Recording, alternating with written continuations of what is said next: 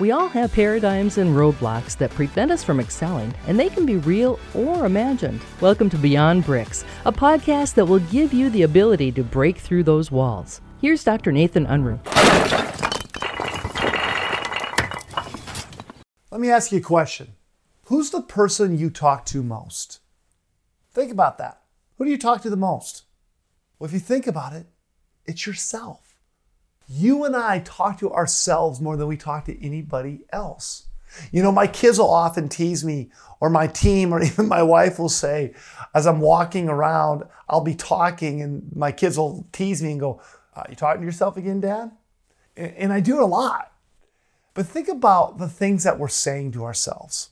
Are they uplifting? Are they encouraging? Are they challenging? Are comments to ourselves our self talk, if you will, making us better human beings, or knocking ourselves down. You know, self talk such as, you're a moron, you're an idiot, or that was stupid. Even though sometimes those comments are appropriate in your self talk, what does the majority of your self talk look like? What are those daily affirmations? You know, John Maxwell speaks of 12, his dirty dozen, 12 things he says every single day such as I am a great author, I am a great healer, I am a great communicator, I'm a great dad, I'm a great husband. What are those things in your self talk that you're claiming? How are you self aware about that self talk?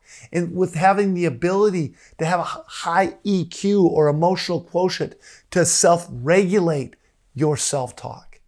Ladies and gentlemen, I truly believe you have every skill, every talent, and every ability that the good Lord has given you to impacts so many lives. But it does start with your self talk. So I want you to think about today what are you telling yourself?